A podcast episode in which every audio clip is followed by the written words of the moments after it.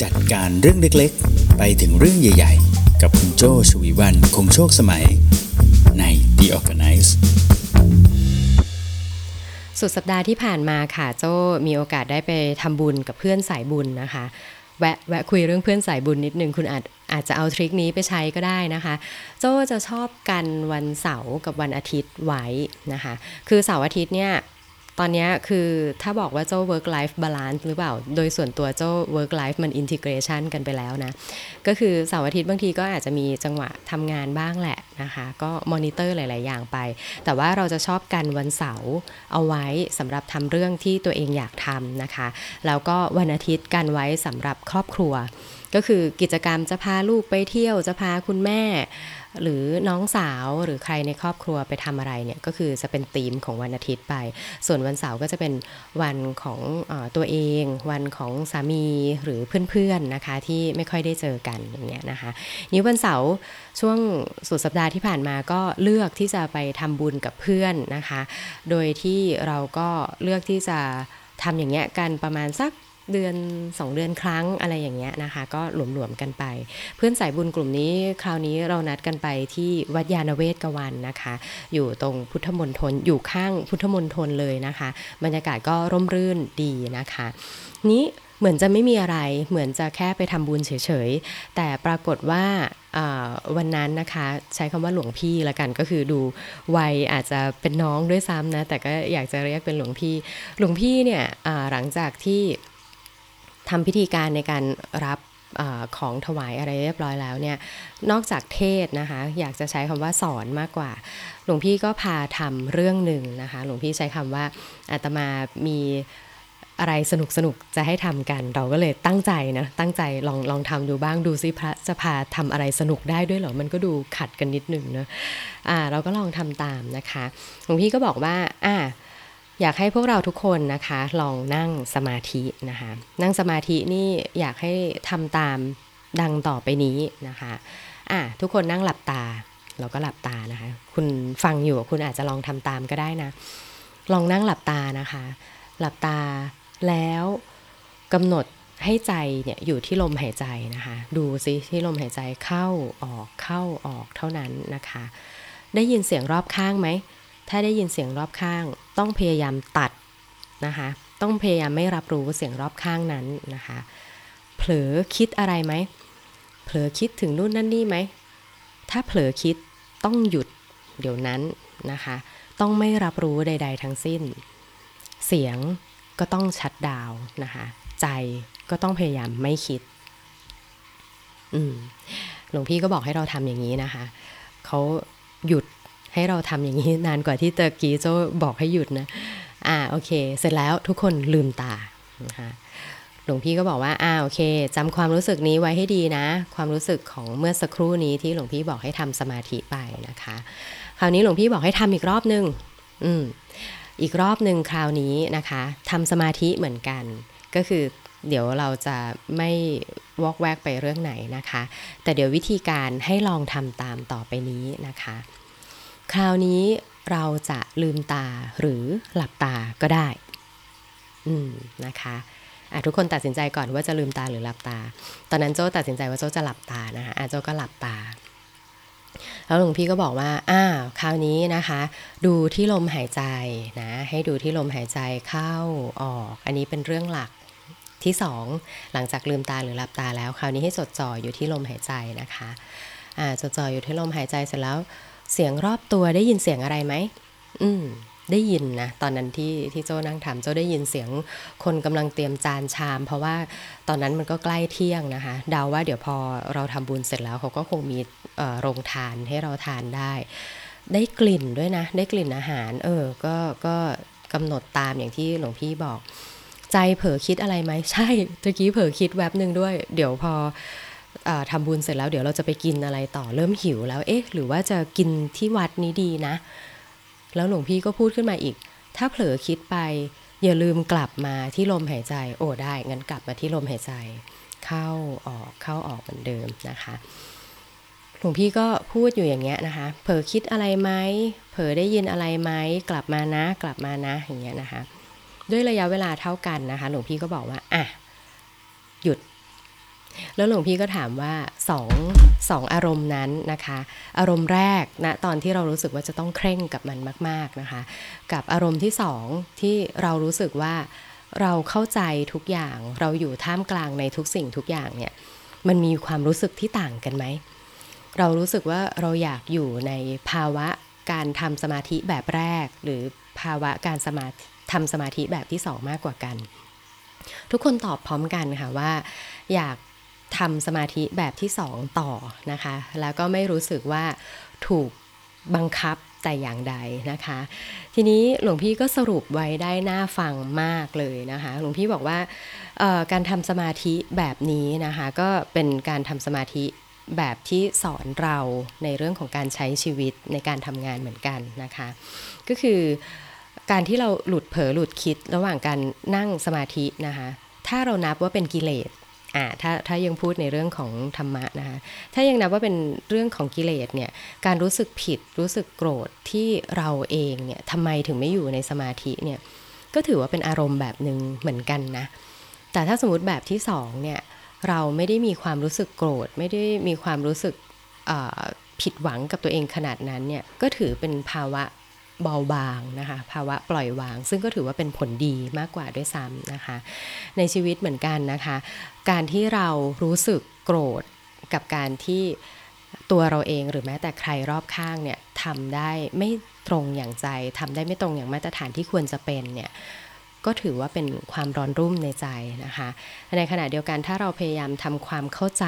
นะคะกับสิ่งที่เกิดขึ้นรอบตัวเนี่ยก็จะทำให้เราสามารถทำเรื่องบางเรื่องได้ยาวนาน แล้วก็เข้าใจในสิ่งนั้นมากขึ้นนะคะเออตอนที่ตอนที่ฟังเรื่องนี้ก็รู้สึกเข้าใจคำว่าผ่อนหนักผ่อนเบานะคะบังเอิญเหลือเกินนะคะว่าไอ้เรื่องผ่อนหนักผ่อนเบาเนี่ยโจ้ก็คุ้นๆว่าโจ้เคยเห็นในชั้นหนังสือ ของตัวเองนะคะ มาจากหนังสือเล่มที่ชื่อว่า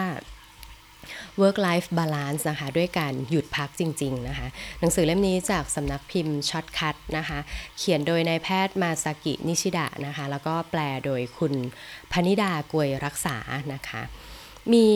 บทหนึ่งนะคะพูดถึงเรื่องการผ่อนหนักผ่อนเบานะคะ โดยใช้คำว่าทำอย่างไรให้พยายามได้อย่างต่อเนื่องโดยไม่เครียดนะคะ เคล็ดลับอยู่ที่การรู้จักผ่อนแรงให้เป็นออ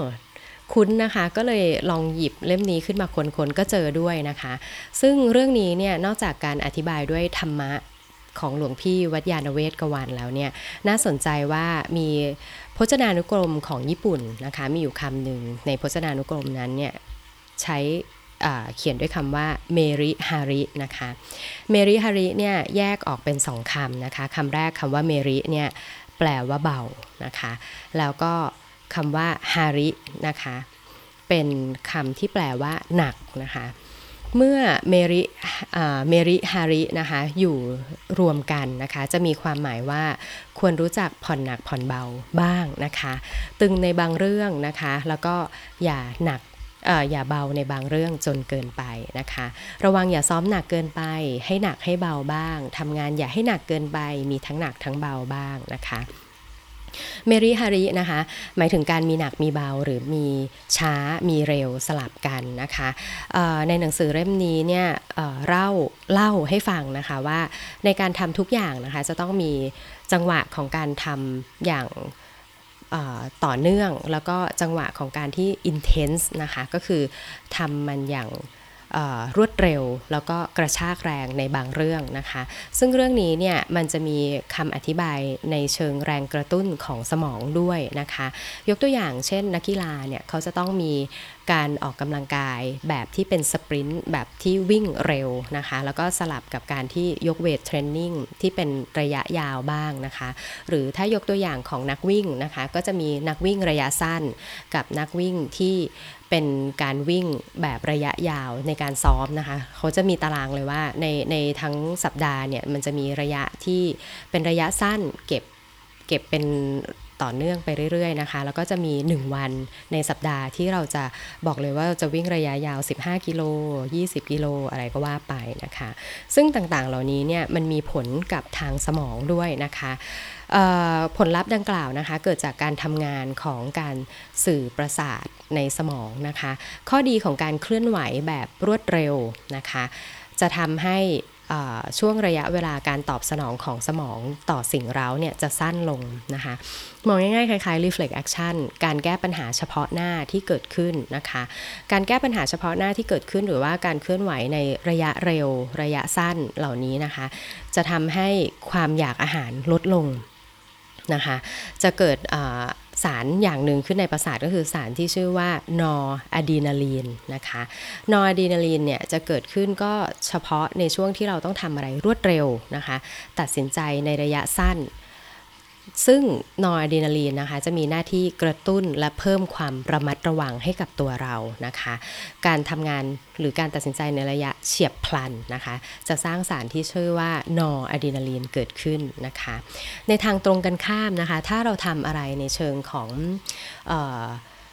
ระยะยาวนะคะละมุนละไมนะคะใช้ใช้คำว่าละมุนละไมอาจจะทำให้ดูเปรียบเทียบได้ง่ายขึ้นนะคะเฉียบพลันกับละมุนละไมนะการละมุนละไมการเคลื่อนไหวออย่างต่อเนื่องเป็นระยะเวลานานนะคะจะช่วยส่งผลต่อความรู้สึกนะคะคุณคอยสังเกตวิ่งช้าไม่ได้ทำให้คุณรู้สึกกระปี้กระเป๋าขนาดนั้น แต่อาจจะทำให้คุณอารมณ์ดีนะคะ อารมณ์ดีขึ้นเนี่ย เพราะว่าตอนนั้นเนี่ยสมองเกิดการหลั่งสารที่ชื่อว่าเซโรโทนินนะคะเซโรโทนินเนี่ยจะช่วยบรรเทาอาการซึมเศร้า แล้วก็อาการอาการกังวลได้นะคะ ผลลัพธ์จากกิจกรรมแบบเฉียบพลัน สร้างให้เกิดสารชื่อนอร์อะดรีนาลีนทำให้ เป็นความรู้สึกเจิดจ้านะคะ เป็นความรู้สึกแบบระมัดระวัง ระแวดระวังวิ่งในระยะเร็วเนี่ยโอ้โห กระตุ้นสูบฉีดมากนะคะ ปลอดโปร่งเลยล่ะ สมองปลอดโปร่ง แต่ถ้าคุณลองวิ่งระยะยาวนานๆนะคะ คุณจะเป็นความสบายใจ อืม ดังนั้นนะคะไม่ว่าจะเป็นการนั่งสมาธิแบบเมื่อสักครู่ที่จะต้องเคร่งเครียดจดจ่อนะคะ หรือจะเป็นการวิ่งในระยะสั้น เคร่งเครียดจดจ่อนะคะ กับการนั่งสมาธิแบบระยะยาว เข้าใจทุกอย่างผ่อนคลายนะคะ การทำงานแบบเข้าใจทุกอย่างผ่อนคลาย เข้าใจทุกสิ่งนะคะ จะให้ความรู้สึกที่ผ่อนคลายมากยิ่งขึ้น และอยู่กับมันได้ยาวนานยิ่งขึ้นนะคะ episode นี้เลยอยากชวนคุณแบบนี้ค่ะว่าในทุกอย่างในชีวิตนะคะ มันอาจจะต้องมีการผ่อนหนักผ่อนเบานะคะ ละเอียด intense แล้วก็อาจจะมีบางช่วงเวลาที่คุณสามารถที่จะผ่อนคลายกับมันนะคะละเมียดไปกับมันได้บ้างนะคะ ไม่ได้บอกว่าการเป็นคนละเอียด การเป็นคนเคร่งเครียดไม่ได้เป็นเรื่องไม่ดีไม่ใช่นะคะ จริงๆแล้วเป็นเรื่องดี เราต้องมีการระแวดระวังภัยในบางเรื่องนะคะ เราต้องมีช่วงจังหวะที่เจิดจ้านะคะ มีช่วงเวลาของการขึ้นรถไฟเหาะตีลังกากันบ้างนะคะ แต่ถ้าในช่วงเวลาไหนที่เราอินเทนส์กับมันมากแล้วเนี่ยก็อย่าลืมผ่อนเบานะคะ ผ่อนเบาด้วยการหาเวลาไปทำบุญ เห็นไหมถ้าไม่ทำบุญนะ ก็อาจจะ ไม่ได้นั่งคิดอะไรแบบนี้ได้ใช่ไหมคะ อะไรที่คิดแบบนี้ได้อาจจะเกิดในช่วงเวลาที่เรารู้สึกผ่อนคลายนะคะ ให้เวลาไปกับการละเมียดบางอย่างบ้างนะคะ ประชุมเสร็จแล้วนั่งกินกาแฟจิบกาแฟ